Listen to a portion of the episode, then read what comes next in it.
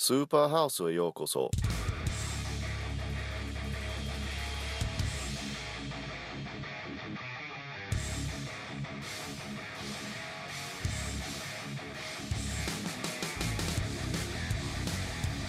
Hi, everybody. This is Andrew. This week it's just me here at Superhouse. I interviewed a guy named Matt Alt in Japan recently. He is a translator and translation company owner along with his wife. he lives in Japan and he had a lot of interesting things to say about the craft of translation, his past, and how he got into Japan, and also we had a little bit of commentary on Japanese fandom in general. We recorded this in a park, so there are some audio issues. You might hear birds and things like that. Please forgive us for that. Let's get started.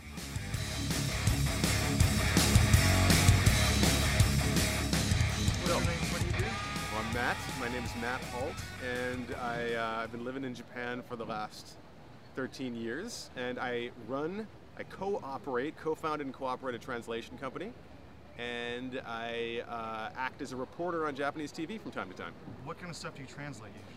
Well, my company, uh, it's called Alt Japan. We specialize in translating entertainment, and what that basically means is video games for the most part. Video games, also uh, comic books, Okay. literature, packaging for toys and models, all sorts of things like that. And um, did you like video games growing up, or Yeah, well, when I was growing up, anime was still very much like a kind of underground phenomenon. There wasn't a lot of it translated. There wasn't a lot of translated manga, and uh, my friends and I really loved what little of it we were able to see. But um, it was very frustrating because we knew there was so much out there that we couldn't get to appreciate. So Right. I was really lucky in that uh, where I grew up, there was a Japanese program at my public high school, and I took it, and that was kind of the start of this big adventure in, in learning Japanese and, and coming to Japan. so anime was like your the main thing that you got got you into Japanese and to, be, begin with, It was- Japanese culture? Specifically, specifically, what got me into ja- Japan were Japanese toys. Uh, toys like the merchandise from anime and, and things like that. Uh, more specifically, robot toys. Uh, back in the 70s when I was growing up, uh, and, and this was right before the Transformers boom hit, there were a, a couple series of Japanese robot toys that came to the States. The Shogun Warriors was a famous one. Okay. Uh, there was another one called Godaikin. Okay. And then when the Transformers fad hit in the early 80s, then boom, all of these Japanese t- robot toys started coming in. And as a kid, I was just like, wow, these are so awesome. What kind of games do you have you translated, or, or what?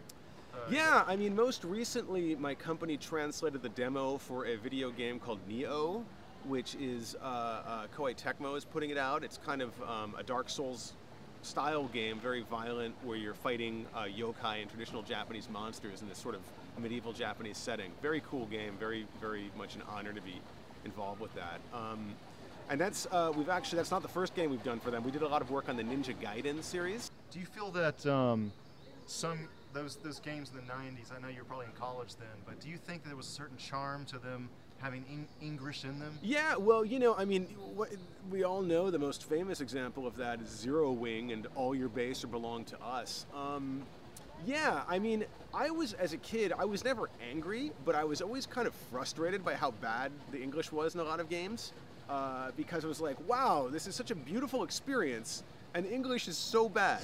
But you know, then again, sometimes that bad English actually is an asset. Like, for instance, the Biohazard series, Resident Evil, we weren't involved in, in localizing that. I don't think anybody who's a native speaker was involved in localizing the early titles of that, but there are some amazing, like, weirdly fractured English in there. Like, Jill, you are the master of unlocking, and, and things like that. But it doesn't detract from the fact it's a great game. And in fact, because it's this, like, B grade horror movie based game, it actually almost adds to the flavor. So it's an interesting question. That's yeah. For me, in my experience growing up with those games, the them having bad English was like part of the experience Yes. for me. It's so Yes. strange. What added this layer of kind of otherness and alienness in, in, a, in, a, in a kind of charming way because Japanese people don't break English out of ignorance. They break it, I mean, they have to learn English, but of course they're not native speakers. So the subtleties are lost if you're not a native speaker. And back in time, nobody realized how important translation and localization was to the marketing process. It's like, okay, get Tanaka kun and you know, and, and level C to translate this whole thing. You know what I mean? Or just call this this lady to do it. Like it was just given out randomly to whoever in the office happened to speak English. Yeah, I, I think that the, the game industry was probably totally different in the 90s Yes. as well or before that. Yes. Now it's like the movie industry, basically. Well, now it's like, you know, you won't be taken seriously if your game isn't localized to a certain standard. And we use the word localization. It used to just be known as translation.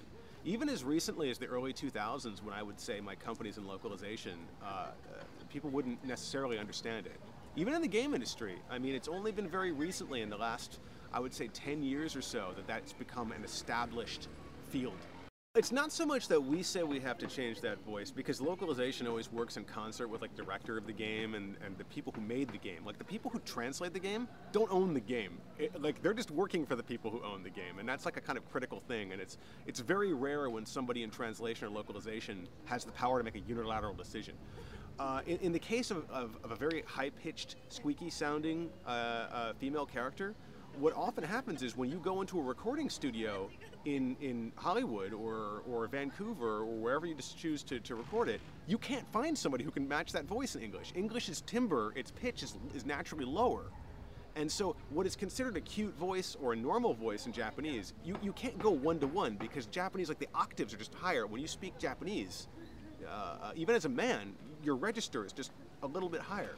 So, yes, it's part of localization, but I don't think anybody's like, man, I hate this voice. We're to change it down. It's just a question of like linguistics, you know? The, I mean, the big difference is that yokai emerged from this polytheistic belief system. Polytheistic meaning that Japanese people believe in many gods. That's the kind of Shinto faith uh, is, a, is a polytheistic religion. And in fact, there, it's said there are 8 million gods in Japan, which is a figurative number. It's not meant to be taken literally, just that there are gods everywhere. The yokai are kind of part of that pantheon of deities that are out there. And because of that, uh, they're not necessarily bad.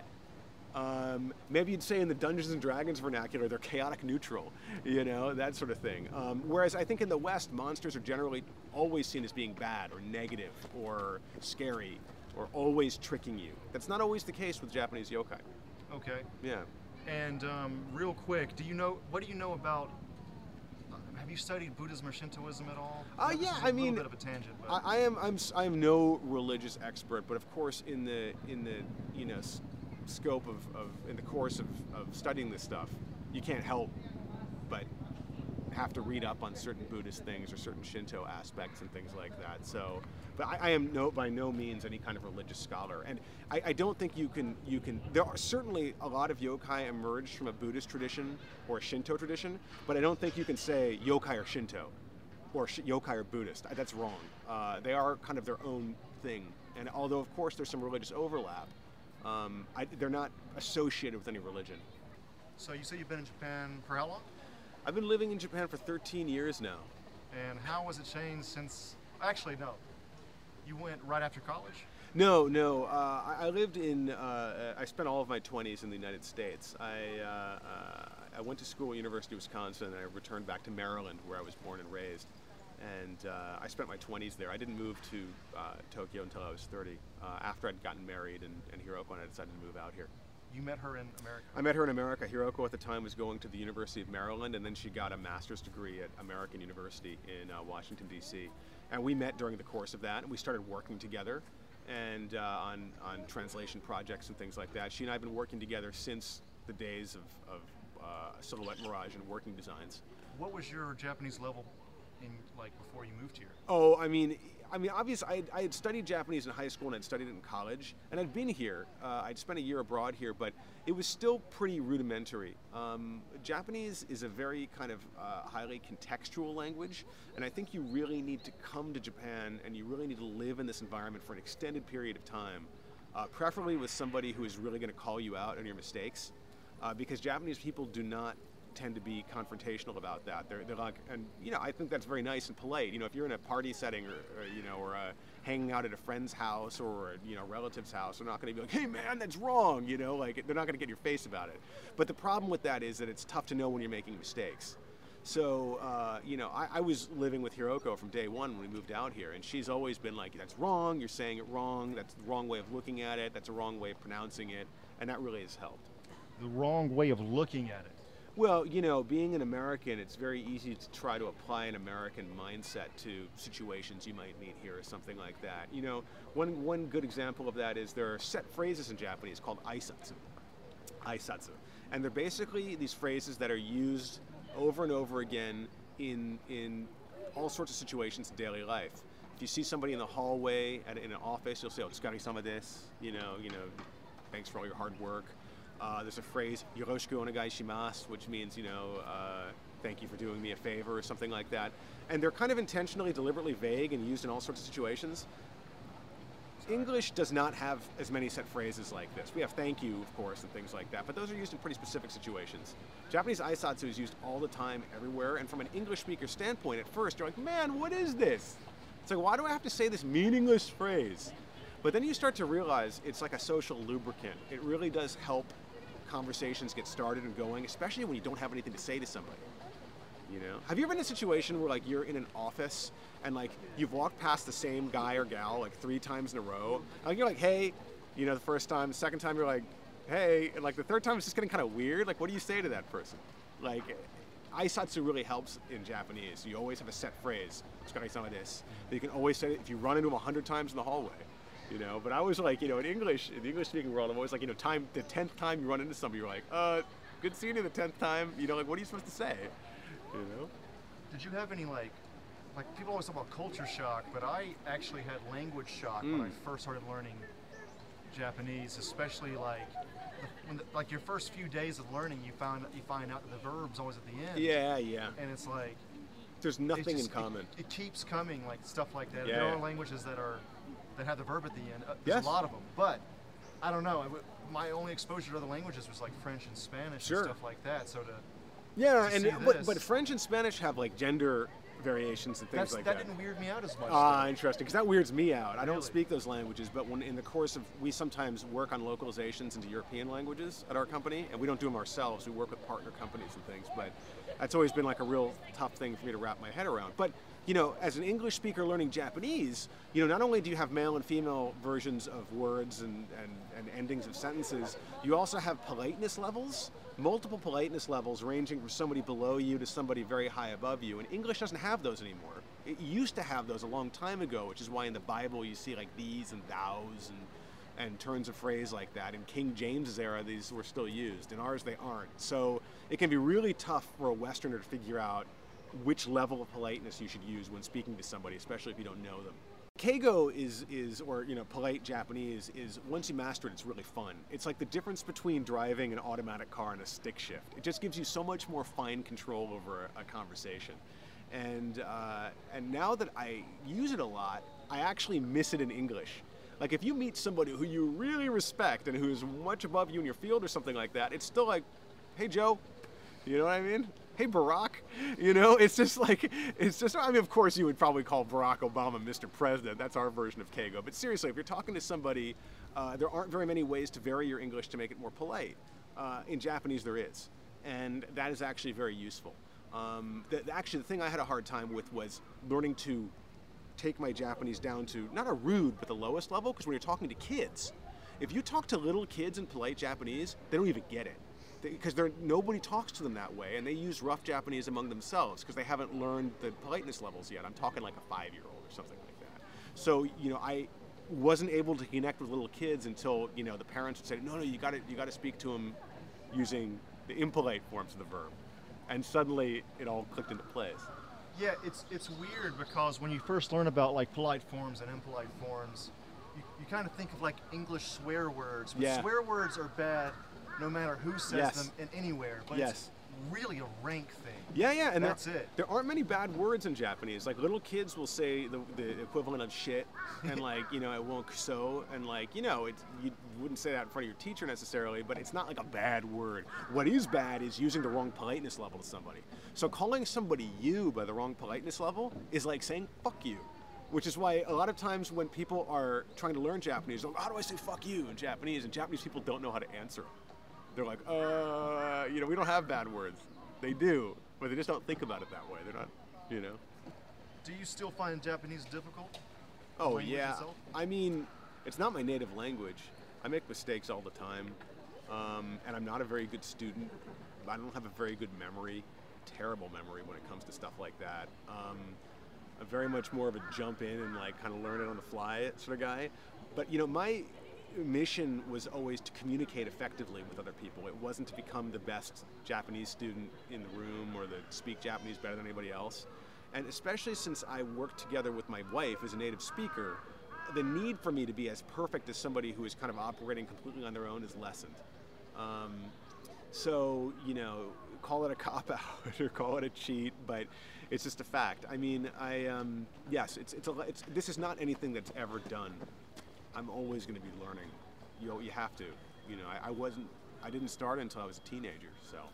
What was the hardest part for you? Because for me personally, it was grammar order, like I said earlier. Sure. Wrapping my head around, like maybe because I'm a logical thinker, I don't know what you call it, but like especially in Japanese, the verb is always at the end. So, and that's the most important part in Japanese. Yeah, yeah. So it's like it, it felt like everything was heavily weighted Right. at the end, and th- just to Yeah. get my head to kind of do that, it's been very tricky over the years. Okay. So, uh, so for example, you know, in English we spell it out like I am going to the store with my girlfriend. You know, but in Japanese you might just say supaiku, uh, go store, and that's not a, a fragment. That's a complete thought, uh, grammatically correct sentence in Japanese. Um, uh, very colloquial one, but it's it's totally correct. And you would, would have to infer, based on your knowledge of that person or previous conversations or whatever, who that person is going with or where or when. You can infer all sorts of things from it. Having to infer things from Japanese without a subject is, to me, still the most difficult thing to struggle with. All right. Yeah. That's interesting. Yeah. Um, do you have any advice for aspiring translators? Aspiring translators, yeah. I mean, read a lot in your in your native language, write a lot in your native language. Uh, I, I think reading, writing ability in the target language, in other words, your native language, because you should always be translating into your native language, is definitely by far the key defining feature of a of a good translator. Because I've worked with a lot of people who have like spectacular Japanese uh, credentials. You know, they, they went to an Ivy League school, they passed like level one of the Japanese language test. They're great speakers of it, but they, they're just not good translators. Um, they're good at lots of other things, but they're just not good translators because it, it's, it's really about your writing ability in your native language. And just like I was saying, with that having to infer things, like it really helps to have a big vocabulary and a lot of different ways of saying things to try to put sentences together in English. This, of course, is more true for entertainment translation and things like that. For technical, it's a little less so because technical Japanese, of course, has to spell things out more. Otherwise, patents and instruction manuals are going to be missing big chunks of, of context. But uh, yeah, writing ability. Your native writing ability, I think, is something you really need to focus on if you want to become a good translator. What's your favorite thing to translate? Is it games or is it movies or is it uh, the toy, like toy boxes or? Oh man, wow! What's my favorite? I mean, I love translating things that have never been translated before. I mean, as a translator, that's like you know, setting foot on a mountain that's never been climbed, or uh, or maybe a hill, or even just a little bump in the case of some of these obscure things that we translate. Um, for instance, Hiroko and I this year are coming out with a translation of a book called uh, Gazu Hyakki Yagyo by a by an artist named Toriyama Sekien. He wrote it back in 1776, and it's a yokai guide uh, with little explanatory text. Nobody's ever translated into English before, and so Hiroko and I were really relishing the opportunity to get to translate this, these words that nobody has really ever read in English before. And they were written back when George Washington was president. Like to me, that was you know a pretty amazing thing to get to work on. And uh, so the most satisfying things by far are things that wouldn't get translated into English otherwise, or haven't been yet. Okay. You know. And um, what's your just going back for a second, getting a little bit more personal? What's your parents say when you said, "I'm going to go to Japan. I'm moving there. I'm, Well- I'm going to be there for God knows how long." Oh well, I mean, you know, when I was a kid, I was way more worried about my grandfather would think. I mean, he fought the Japanese on a battleship in in the in, in World War II in the Pacific, you know. But he was really cool with it. In fact, he gave uh, my family the money to send me abroad to Japan for a couple week homestay when I was uh, a kid back in high school. And this is back during like the Japan bashing era of the 80s. And he's like, you got to learn more about him. You know, this whole like you know, he was looking at it from an economic perspective. I was looking at it as like, I just want more Gundam toys. You know, I want more Godzilla toys. You know, I want to be able to understand Godzilla in his native language. Um, you know, his native roar. Uh, that was how it was for me. Yes, but yes. Um, uh, on, a, on a more recent note, obviously my, my parents weren't happy that I was going to be moving away, but they knew this was kind of my life work, and I'd been studying Japanese for a long time. I was moving here with my girlfriend, my, my wife, excuse me, at the time, uh, and, and still now. Uh, so it wasn't like I was just going out into the into the abyss. Um, and but it is that is the toughest thing. That's the toughest thing is being this far away from my family. Yes, but I try I try to get home to the states a couple times a year. Sometimes it's work, sometimes it's just to go home for like Christmas or something like that. Okay, But you're yeah. still in Maryland. Yeah, Okay. that's where I grew up. Yep. I think that, especially our parents' generation, they didn't have any kind of like. Oh my god. They didn't have any exposure to like Asian culture in general. Yeah. And then once I think around when Bruce Lee came in, Yeah. it was Chinese, but then and then the Japanese had the bubble. Well, and then America also had up in that Shogun. Environment, Shogun. Yeah. One thing, but then like now you know Japan's really good at, like you said in that thing in, Mon- in the Monster podcast, you said that the Jap- Japanese are really good at storytelling. Yeah, and carrying characters. That that that really stuck with me, and I felt like they, they throw that into everything they make with the video games, Yeah. and with the anime, and Well, there's a word for that. Uh, it, it's called uh, cool. It's called Cool Japan, and basically, you know, now it's a kind of this BS government initiative. But what Cool Japan really comes down to is what's called soft power. You know, you have hard power, military, economic, manufacturing. We're going to flood your market with great cars. You know what I mean? That's hard power. You know what I mean? But a counterpoint to that is soft power, which is basically the ability to win hearts and minds and persuade people. And I don't think Japan was doing it intentionally. They just are very good at. They've, they've had an entertainment industry here since way back in the Edo period, like back in the in the 17th century.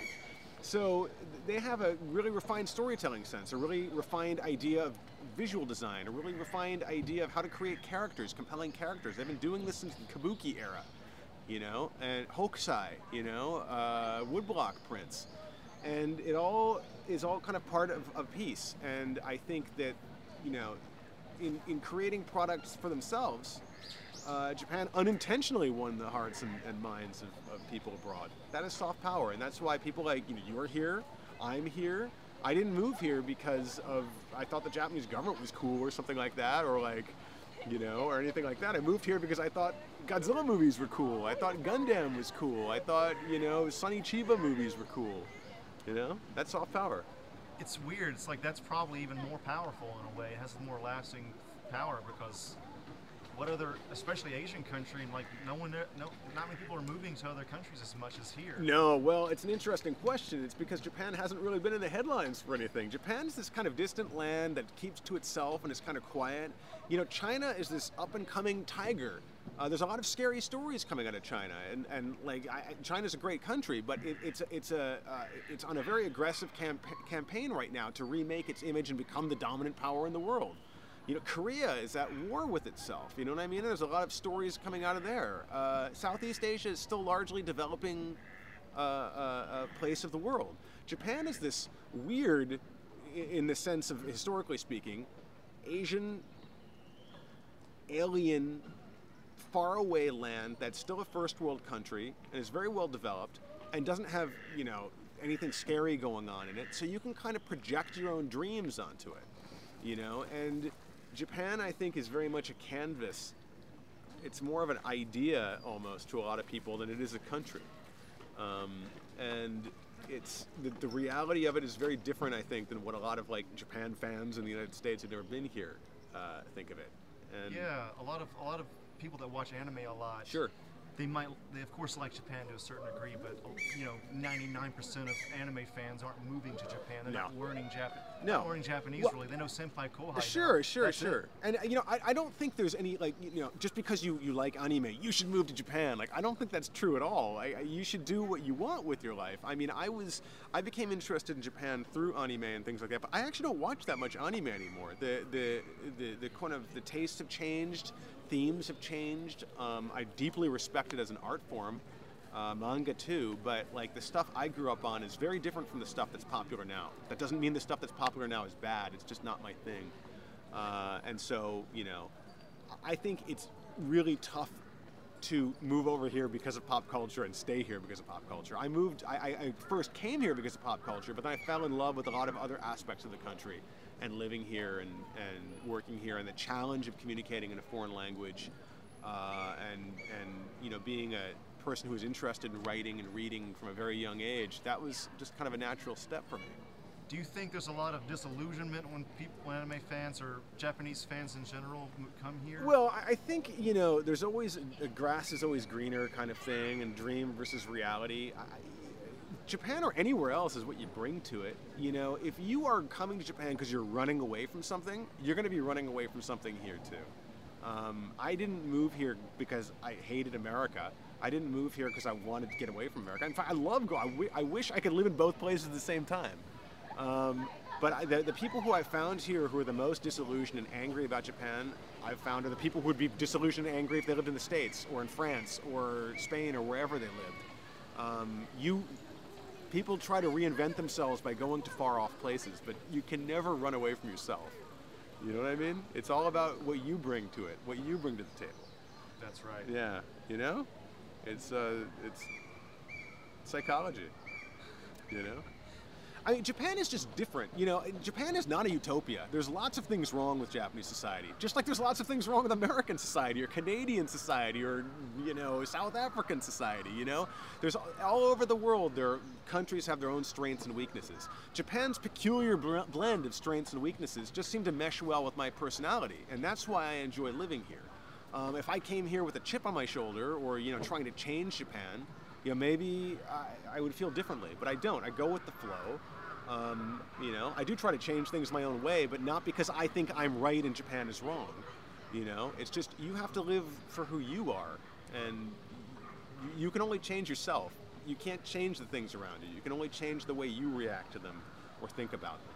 You know, it's and that's. I mean, I, but I think that's the secret to happiness anywhere, not just in Japan. I'm kind of closing down Sure. here, but uh, what uh, can you just kind of go into your TV appearances? Oh yeah. Well, I'm currently the co-host of a show on NHK World called uh, Japanology Plus. Peter Barakan is the main host, and I kind of host a little corner every episode. And I've been doing that for the last three years now. and It's been a lot of fun. What like how did you get contacted for that, or how does I- a translator get on TV like I, this? well, actually, there's a lot of call for people to go on TV in Japan. Japan has a lot of variety shows and things like that. Japan and Japanese TV in general is. Uh, uh, uh, let, me, let me change that. The, the, there's a lot of call for people to go on, on Japanese TV, especially if you're a foreigner, as a kind of commentator. And uh, if you have the schedule for it and you have the ability to not be afraid of a camera and the ability to articulate to even the bare minimum extent, uh, you definitely have a shot on getting on Japanese TV. Uh, how I landed a, a permanent show is because I was interviewed by the show called Begin Japanology, and it went really well. It was an episode focusing on my company, and it went really well. And Peter Barakan and I really, you know, hit it off on that segment. Uh, it's up on YouTube right now. I'll give you a link to it. And they, a couple of months later, asked me was I interested in hosting a little corner uh, of the show. Like it's a 30-minute show, and I do like a little five-minute segment every episode, or almost every episode. And uh, the rest is history. Um, I, uh, you know, I've always kind of had a knack for public speaking and, and public performances and stuff like that. So I guess it just happened to be a confluence of, you know, that and knowing Japanese and and uh, having been established here. All right, cool. Yeah. Do you have any questions for me? I know that's kind of weird, but Questions for you. What are you doing here? What are you filming these? What are you filming these segments for? I think my my dream or one of my dreams is to go around the world, not just Japan, but let's start with Japan because I've always been interested in it. Yeah, sure. And I just wanted to, if I could make money doing this, Yeah. that would be awesome. Making So, money doing your dreams. Might as well just start doing it on Yeah, my own, yeah, yeah. pa- going out, coming out of my pocket. Sure, first. sure. That's been kind of my plan. I'm doing this in a Buddhist and Shintoist Yeah, yeah. Shintoism documentary thing.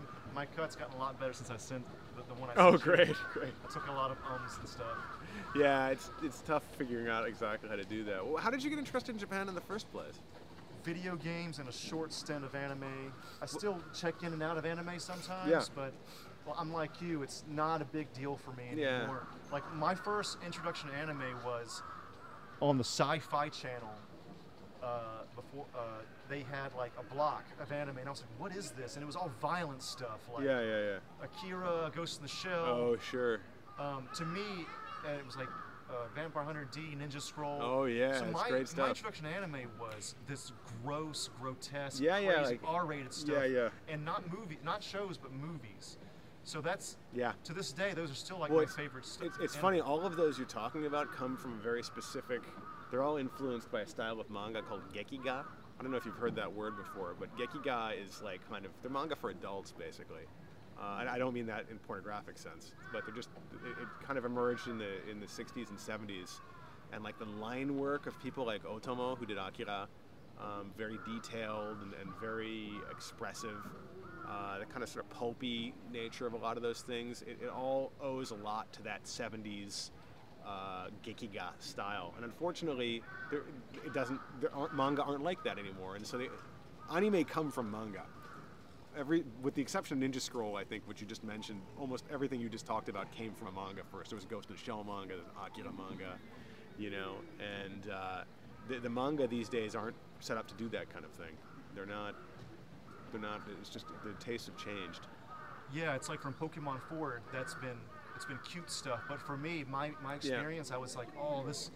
I was like 12 or 13, Yeah, so I was yeah. like, this is so awesome. Oh yeah, yeah, yeah. No, it hit a sweet spot. I mean, for me, the beginning of the end was Evangelion, uh, which I love. It's it's a great series, but that was the kind of first buy-in for otaku anime series, and it established this this sort of thing where you.